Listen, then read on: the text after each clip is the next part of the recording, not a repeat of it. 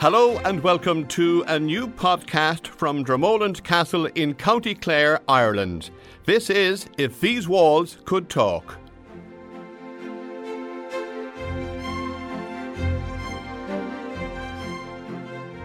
In this series, we'll hear about the history of Dromoland Castle, the people who work there, and what's on offer to our guests on the vast estate and in the magnificent county of Clare. On today's episode, we meet Managing Director of Dromoland Castle, Mark Nolan.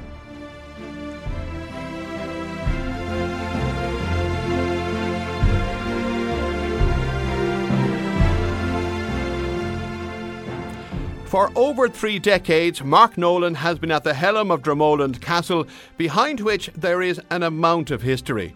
The castle is one of the most famous in Ireland and was once the ancestral home of the O'Briens, the Barons of Inchiquin, who were direct descendants of Brian Boru, one of the last High Kings of Ireland. While some elements of Dromoland Castle date all the way back to the 11th century, most of the structure hails from the early 1800s. Today, many of the castle's impressive rooms, such as the drawing room and main lounge, appear as they did when the O'Briens occupied the grounds. The castle sits on an estate of over 450 acres, which includes gardens similar in appearance to those at Versailles near Paris, while a yew tree gallery on the grounds dates back to 1740. Located just 15 minutes from Shannon Airport, this luxurious five star hotel and resort has welcomed royalty, world leaders, as well as sports, music, and big screen icons. Mark Nolan takes up the story. It was, as you know, the seat of the O'Brien family, the first High King of Ireland, Brian Boru. But in more recent times, it was bought by a North American gentleman called Bernard McDonough. And he, he, had one great influencer in, in the Shannon region, and that was Dr. Brendan O'Regan. And I think anybody that talks about anything Shannon, airport, hospitality, Brendan O'Regan's name is never far, far from it he inveigled, I would say, Bernard McDonough to invest in the in the castle. Now, Bernard's vision as to how he would operate this business was that it would be Americans only, and Amer- only Americans would be welcome. They'd come in on the first charter flight in May uh, into Shannon, and once the last charter left in September, you closed the doors, and that was his business model for many years. Now, in fairness to Bernard, he developed quite another few hotels, and in fact, at one stage he had, I think, six hotels between Limerick. He had the Limerick Inn, he had Bernard, he had quite a few hotels. So he was a serial, serial entrepreneur. And I, I sadly only met the man once when I was actually working in Ashford Castle but there's some incredible stories about the man. I mean, one particular story, he, he always loved testing the staff here at the hotel. And there was a very, Eamon Gardner, who's another legend. Unfortunately, Eamon passed away a number of years ago. But Eamon left uh, here when he was about 82, 82 83. Uh, funny, I, I, said to him, Eamon, look, I just want you to be ambassador. I want you to be around the front lobby of the hotel. And he said, Mr. Nolan, he said, as long as I can't carry any more suitcases, I'm, I'm not interested in being in this hotel. But anyway, that, that was Eamon. But Bernard had funny notions, and he would go into the drawing room here, which is just to our left and he'd do something. He'd, uh, he'd upset the, the format of the room and he'd invite maybe five or six key members of staff to see if they could identify what was changed in the room. And if they could identify, I mean, this is bonkers that 40, 50 years ago, he would give them like $50. I mean, he would give them more than you'd pay somebody in a month or two, two wow. months.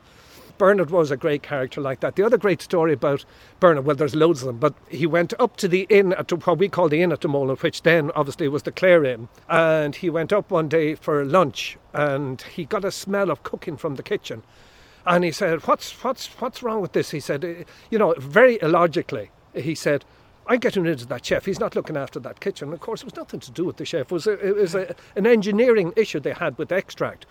But anyway, so the, the chef was fired, and you could do that in those days, and off he went. But anyway, Bernard was being driven back by another legend of this village, Newmarket Fergus, Pat Keogh whose son now is running a very successful show um, for business. Look, yes. show for business. But anyway, Pat Keogh was driving him back from the inn to Dromoland and he was coming up the hill and there was a guy coming. Bernard said to Pat, pull in there, I want to, I will hitch up this guy. And he said, well, we're only going, he said, I want to take this guy on. And he was very, he always wanted to listen to the locals and see if there was anything he could find out. So always yeah. very curious.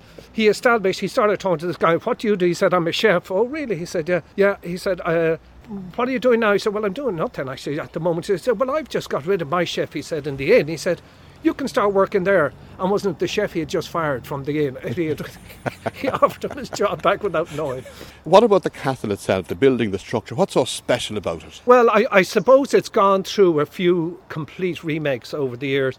Bernard McDonough sold it then to a consortia headed up by a guy called Bill Dowling.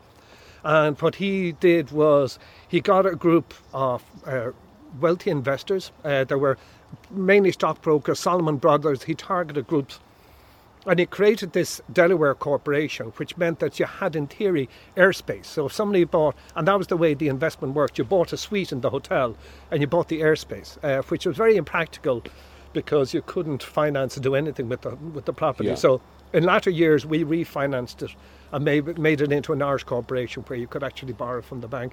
But it got completely redone, remade at that time when uh, Bill Dowling took it over. Well, obviously, originally Bernard McDonough, and then Subsequently, then in 73, it got a huge makeover again, and again when th- this company took it over in 88. So a complete uh, redo. I suppose what makes it unique is everybody says it's like it's like being in somebody's home, uh, and yes. it really is. We and uh, we've been very fortunate to have interior designers over the years that have very much kept that feel of the place. That it's literally like a home. When you walk through the place, people say, "Gosh, it's extraordinary. It's, it's really home from home." Um, so that's the very nice thing about it. We've, as I said, been very sympathetic in the interior designers we've had.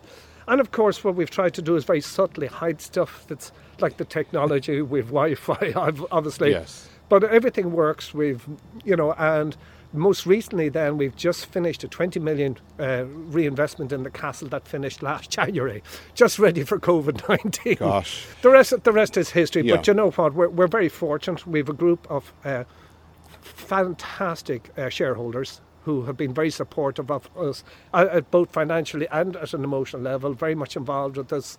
You know, regular call. Zoom has become our, our, our communication tool. I think it's become everybody's yes. communication tool, but just very helpful. They're very proud of their investment in Ireland.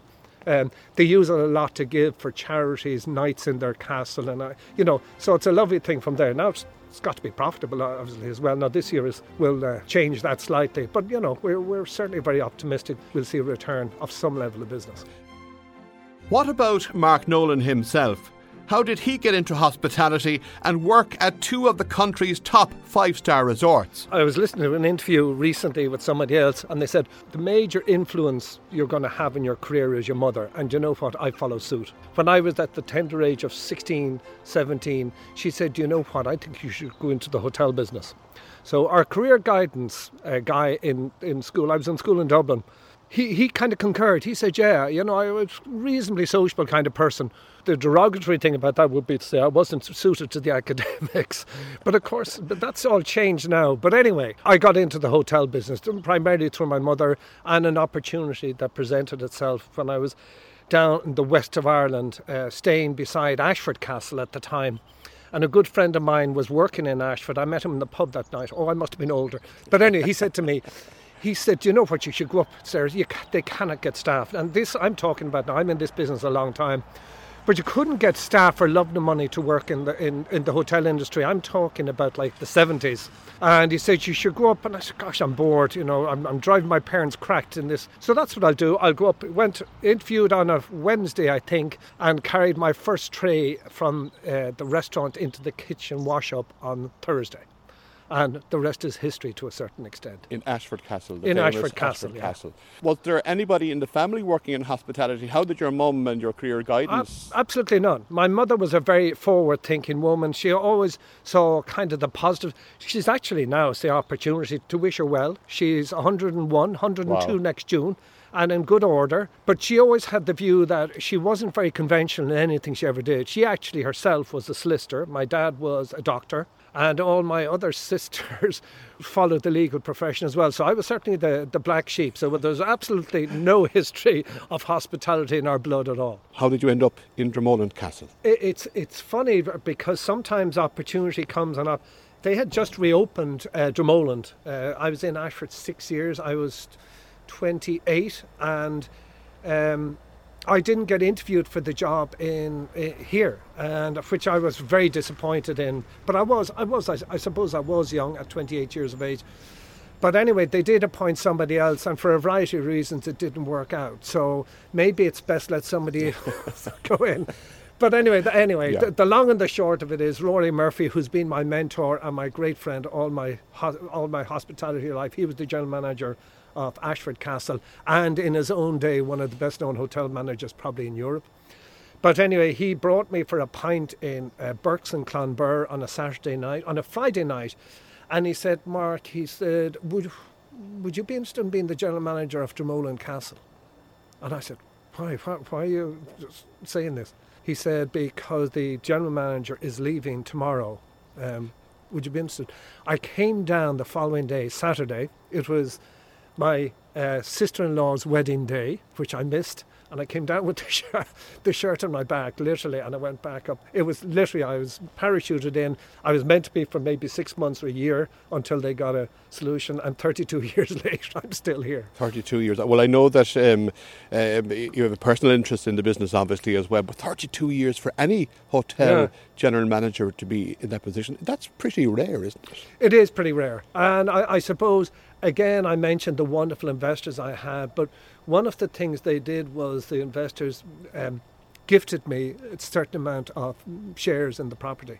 Uh, they said, look, it's important that somebody that's going to be here has that vested interest. Now, I think I'd be interested because it's such an amazing place to work. It's an amazing, the whole thing is just kind of fairy tale stuff. But I, th- I think anyway, I would have been as motivated as I needed to be. But that certainly was a very a lovely thing for them to do, uh, and it just did give me that personal interest. I, I treat this as you know my own. it, is, it is your home, Lord of the Manor. Lord of the uh, Manor. well, I'm not so sure about the Lord bit, but anyway. And of course, Lord Inchiquin lives still on the estate. Lord and Lady Inchiquin live in Thomond House. And uh, it's, it's nice to nice to be able to say that the Lord Inchiquin still lives in the estate because Americans love that piece of yes, history. Of they love that association. Ireland and the Midwest are popular destinations for overseas visitors, particularly Americans who enjoy luxury.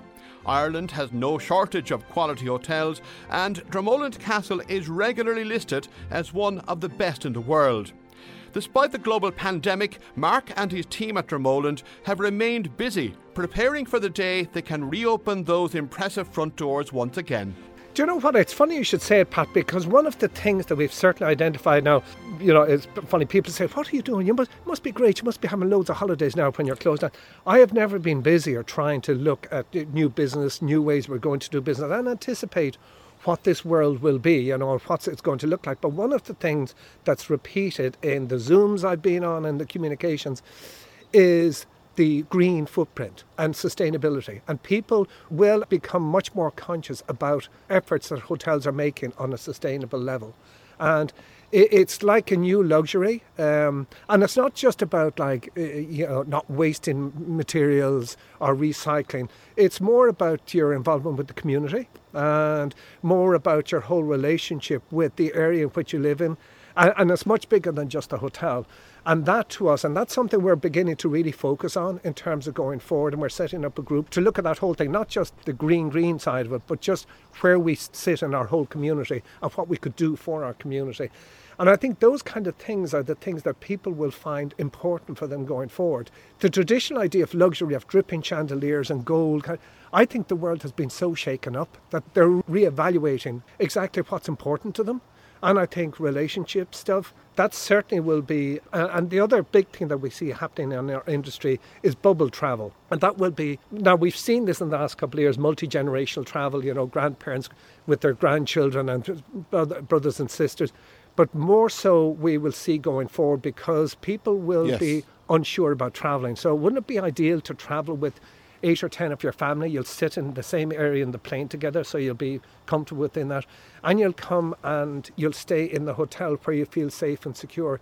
In actual fact, that's one area that we've really looked at, and we've identified three areas of the hotel where we, you can literally live in your castle within the castle in your independent dining area etc just if you just to give you that extra level of comfort because there will be people will be nervous and we see it ourselves. People are nervous. When they get here and after a couple of hours they relax. Yes. but they're nervous. Uh, and a lot of people that are coming to stay with us at the moment are people that it might be the first time they've stayed uh, they've, st- they've been away from their home since March. So, so, the bubble concept had actually started before COVID. It, it really had, and that whole, but it wasn't driven by obviously a, a pandemic. Mm-hmm. It was driven by, I, I, suppose, lack of time. You know, lack of time. So people would all travel together in d- different generations, and it's been very successful, and it just worked. It's working very well. And do you, for work or even just for pleasure, visit other hotels when you go abroad and have a look around? Oh, absolutely. Yeah, I'm, I'm a terror for it. And you know what, Maria, my wife says to me, "For God's sake, will you just just chill, just switch off. But you know, you can't. It's it's yeah. like it's an all-absorbing thing. Everything you do, you look at. You look at the way people do different things. You learn, obviously, mm-hmm. the good, the bad as well. So you you say, "Gosh, no, I wouldn't do that." But yeah, I, I mean, I, am a devil for it. Or you know, lifting the plate and seeing that you know. Is there, Mark, a way of doing things? You mentioned the way you train your own staff, and you don't want them to be too robotic, like might be in other hotels. Is there a Dromoland way of doing things? Do you know, it's funny. It's nearly, Pat. I know this sounds ridiculous. It's nearly by osmosis. I, I, think certainly what we do is we, we, we, we shadow. If somebody joins us for two weeks, they really have no involvement, active involvement one on one with the guests, but they will shadow follow one of their peer sets. As I say, it's like osmosis. They learn, they yes. learn the way we do business. The way we conduct ourselves is not, you know, you can't write it down on paper. It's not in a bottle. It's, it, it's, it, it soaks. And it's funny, people have come and then left us and say, "Gosh, we're so sorry, we left the hotel." You know, employees they just they realise they got it when they'd left, but you know, it yeah. is it is that kind of a process. We we now obviously we've got to have rules and regulations, and we have you know SOP standards of performance in everything we do. But I mean, they're broad sweep. The real part of it is um, what you deliver yourself in yes. terms of your own personality. Now, you mentioned earlier staff, and staff are the backbone of any organisation. To have a staff member stay with an organisation for so long says a lot about the organisation. I suppose it does. I mean, I, yeah, amazingly funny. I was having a conversation with two brothers, two of our porters, Mike and John O'Connor, very well known characters, great, great individuals, just hearts of gold, you know, and, and just lions for the industry. But we were chatting the other day, and between the three of us sitting there, we were talking we have over 100 years service between the, the, the three of us, which is stunning. Yes. I mean, uh, you know, in an industry which is historically very much a transfer, you, you spend a year or two and you know, our turnover, our labour turnover from a technical point of view is 13%, which is, you know, incredibly low people we say like hotel what is the song you you can check in but you can't check yes. out which seems to be kind of our motto to a certain extent and, yeah. and keeping staff of course obviously works in your favor because when customers come back and say hello john or hello michael whatever it is yeah it, they're at home and it's that sense and i think that'll become even more critical part in, you know in the next couple of years where people want that familiarity that comfort the, the, the feeling that you know we're, we're, we're just going to look after them in the best way we can Mark Nolan has been managing Dromoland Castle for 32 years, a rare enough achievement in the industry, and only recently oversaw a 20 million euro investment in the property.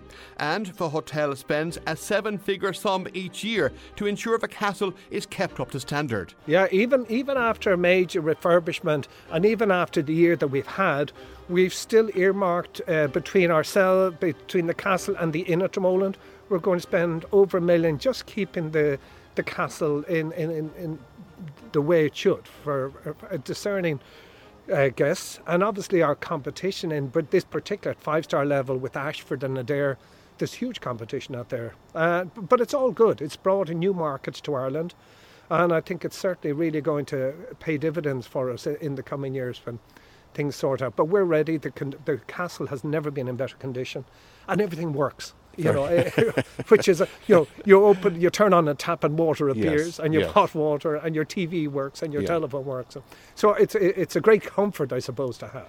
And how do you maintain the quality of the product to ensure that you get the repeat business? And I'm sure you have customers who come back over and over again to keep them happy to ensure that when they walk in, they're not disappointed. How do you maintain and keep that five star product Yeah. fresh? I suppose we, we're, we're always looking. Uh, we're always looking at adva- advancements, not only in Ireland but throughout the world, as to what people are doing and see if there's an option for us to maybe develop something there. But it's funny, Pat, no matter what we spend on the property, the one thing that people and the way we get repeat customers is about our own people. And repeatedly, people say, "Oh, the cast was beautiful, but you know what made it special? staff, it's your of people." course. And and we've had quite an investment in terms of training, but we don't want to. I mean, in some properties, they overtrain. I feel they overtrain, and it becomes a little bit robotic. We don't. We we pick. We would interview people with personality. We always feel we can teach the skill set. So what we want are characters. Um, you know, sometimes it can be frustrating when you're very busy and they talk, but we like to get people that talk. They, Yes. You know, to Yes. make that kind of family feel. And another kind of interesting thing we introduced, Pat, about uh, two or three years ago is kind of a pyramid of empowerment. It means that every staff member, from somebody that's working in the wash up to the managing director, can make a gesture to a guest. If they see them, and quite a few, you know, our staff coming in and out, you might meet a guest in the garden and, you know, they're just have a chat. Or if you establish something about them that we didn't know that they're celebrating a special occasion that for some reason might have slipped through, Yeah. they'll send them a, a glass of wine or do something like that. And it's great because the one thing I've learned in my 32 years here Yeah. is that the small gesture means the big, the big thing. Uh, people will pay 1500 2000 to stay here a night.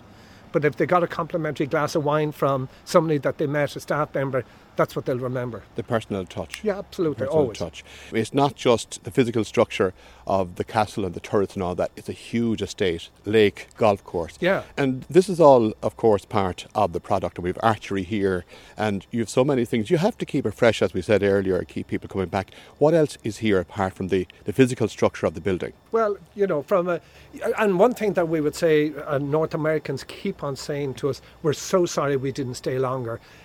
By virtue of the fact that we're right beside Shannon Airport, a lot of people say, well, we stay there the first night. But when they get here, they find out there's so much 18 hole championship golf course. We've got a floodlit golf academy. You can play golf until 10 o'clock at night if you want to.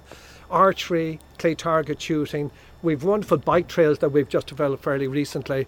Obviously, the, thing, the things that you'd expect. We've a great spa, Elma Spa product within the in, within the castle, swimming pool, sauna, steam, great trails as well, and we've a pony and trap ride of one hour historic trail. There's just so much to do. On the, the VVIPs, the very important people, Yeah. we're standing someplace where two of the Beatles, now this is before your time, obviously. You know, Yeah. they opened the castle for the Beatles. That was when they opened it after refurbishment when uh, Brendan O'Regan took it over. And uh, now the word on the street, and apparently it's well documented uh, that the word went around that the Beatles were coming, so they had to take them out in a laundry basket. Did you hear that story? No.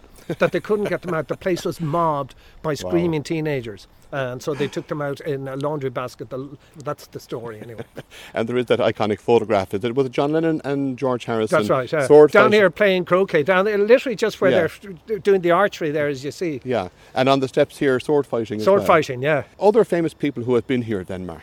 Well, we've had most uh, North American presidents. It's funny you mentioned Bush. I remember the funny things that you, you know, the security. I, I can say this safely now, but I remember George Bush at the time because it was fairly controversial uh, president because of the Middle East and all that was going on at the time. But anyway, we were all vetted and we had to, you know, for two days before, I lived literally in Ballygreen House, a lovely house directly across from the front from gate of, of Dromoland Castle. And for two days before it, I had to, I used to have to drive into the village.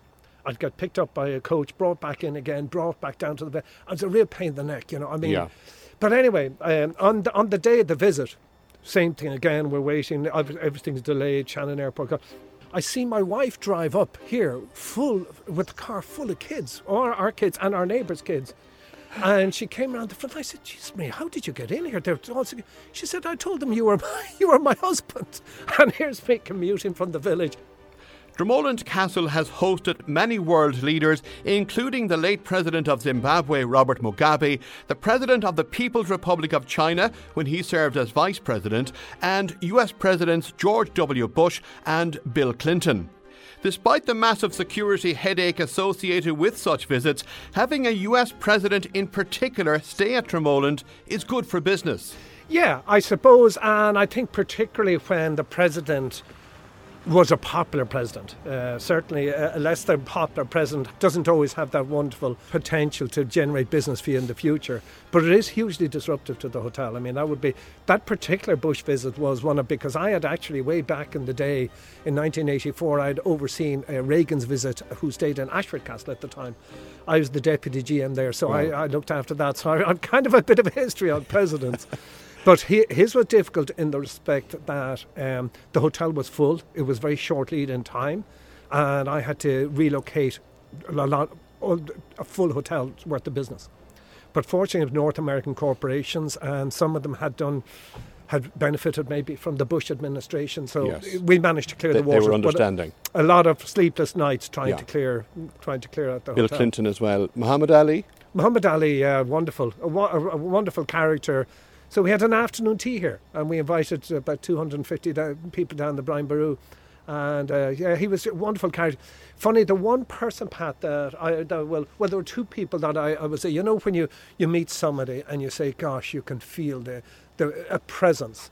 Nelson Mandela was somebody that I would say to me was just extraordinary. Everybody, of course, all the staff wanted to meet him, and yes. he wanted to meet all the staff.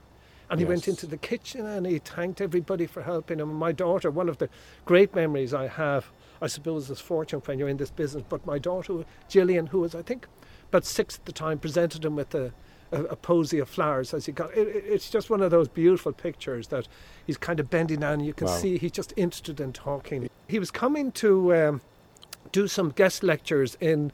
He was a he was a guest of Tony O'Reilly uh, at the time, yes. and he was doing some guest lectures in uh, O'Reilly Hall in, in, in Dublin. But yeah, he, the other person was uh, Bill Clinton, uh, and you, you, you, you could coming up the steps, and you could just feel, gosh, you, you could feel that power and aura yes. about the man. Meeting all these people, Mark, it disrupts your lives in many ways, but it's great, and it's great that you know that this castle can attract people like that of that caliber. Yeah, certainly is, and I suppose one of the things that make it an obvious place for them to stay is our proximity to Shannon Airport. You know, that's a key element, and indeed a key a key part of our business, uh, which is critical to us. And I'm hoping, we're all hoping that we'll see a quick recovery to Shannon Airport because it definitely needs that support. It's been a fabulous airport for both the hospitality industry, the whole Wild Atlantic Way, and the whole development of the west coast of Ireland. So we're hoping that the government will give good support when it when it's going to be badly needed to get Shannon back up on its feet one of the challenges will be, I think, for the airline industry in general, is that they will, you know, initially they will have to pick, obviously, and it's, a, it's an obvious a business model, they'll have to pick the high yield and the high occupancy rates in their seats. So it may gravitate more towards capitals initially, but I think there's a there's a very clear case for the for the west coast of Ireland to have Shannon Airport because there are people that want to just fly to the west coast of Ireland. So uh, and I hope we'll get the support we need to make sure that there's good balanced growth from a hospitality point of view.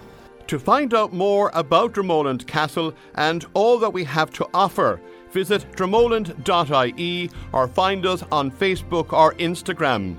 You can listen to If These Walls Could Talk on iTunes or wherever you get your podcasts, and we look forward to welcoming you soon.